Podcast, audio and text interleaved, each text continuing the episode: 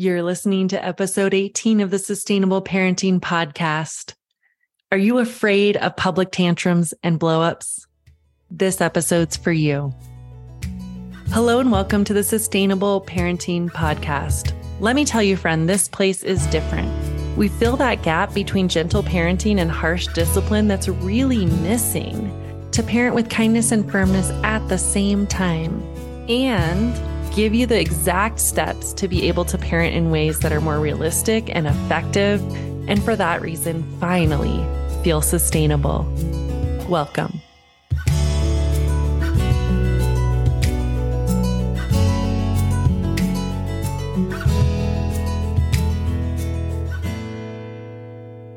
I just got off the phone with a mom yesterday who was telling me how it's so hard to be a mom of her child because she finds herself starting to avoid going into public places, saying no to play dates or events with friends because she's really honestly afraid of her kids' possible blow up and tantrum. They're happening so often. They get so big, so out of control, and she doesn't know what to do. Nothing seems to be working. And it's like holding her hostage in her own home with her own beloved child.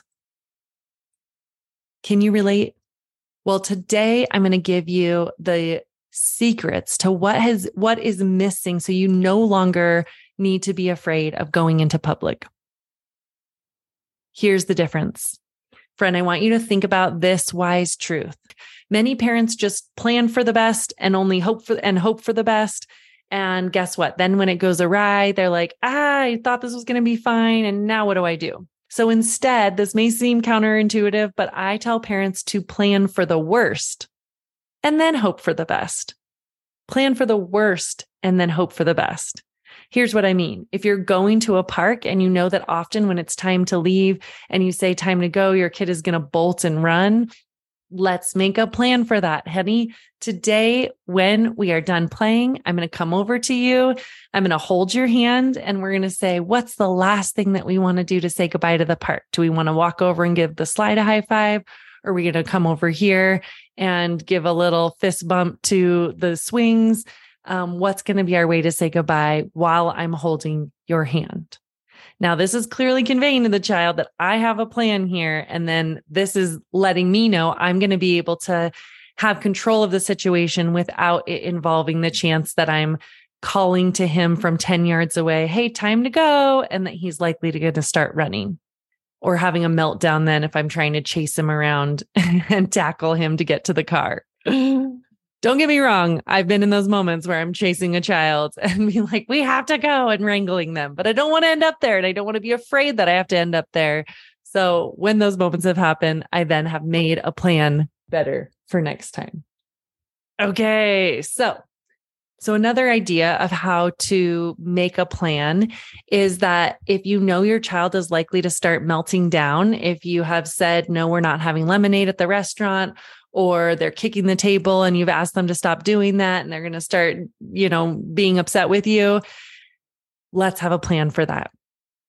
I encourage parents, even in public, to have a plan of if the child's going to hit, harm, or scream, we are going to move away from the situation and take a break till they can get back to their wise, wonderful self, back to being a good boss of their body, back to making wise choices.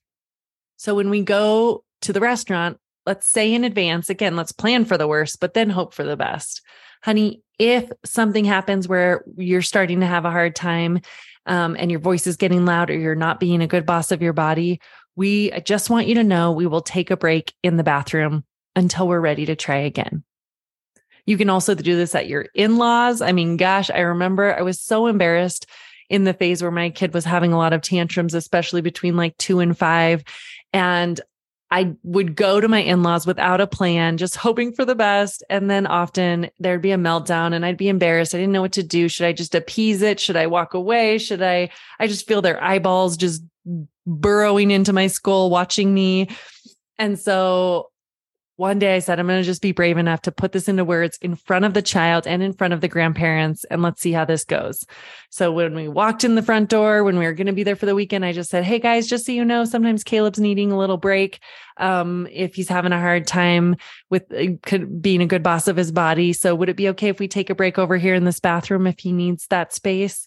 And, you know, his eyes were big. They were definitely watching and listening to this conversation. I was letting him overhear it and the grandparents like actually were super receptive to it like oh totally absolutely.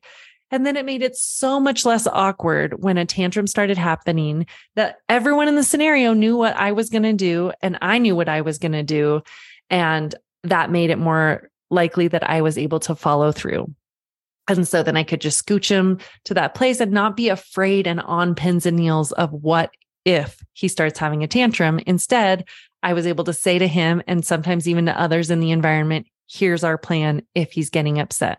And do you know what? It decreased the number of tantrums by a lot because I think part of it was my son knowing that I was prepared with a plan and I wasn't just going to shy away from discipline just because we were in a restaurant or at the grandparents.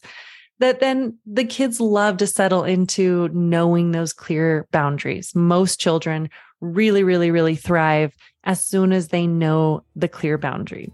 Now, others are going to test harder and kind of those aggressive investigators, we call it. And those aggressive investigators may need to push the boundary and start having a meltdown and have you walk them to the bathroom once or twice at a restaurant in order to know that you mean it. But if you have that plan, you follow through on that plan, both of those pieces are going to decrease the fear of that tantrum happening in public. Okay, friends. So I hope this empowers you this week to be able to utilize these tools to parent with kindness and firmness at the same time so that parenting can finally start feeling more sustainable. Talk soon.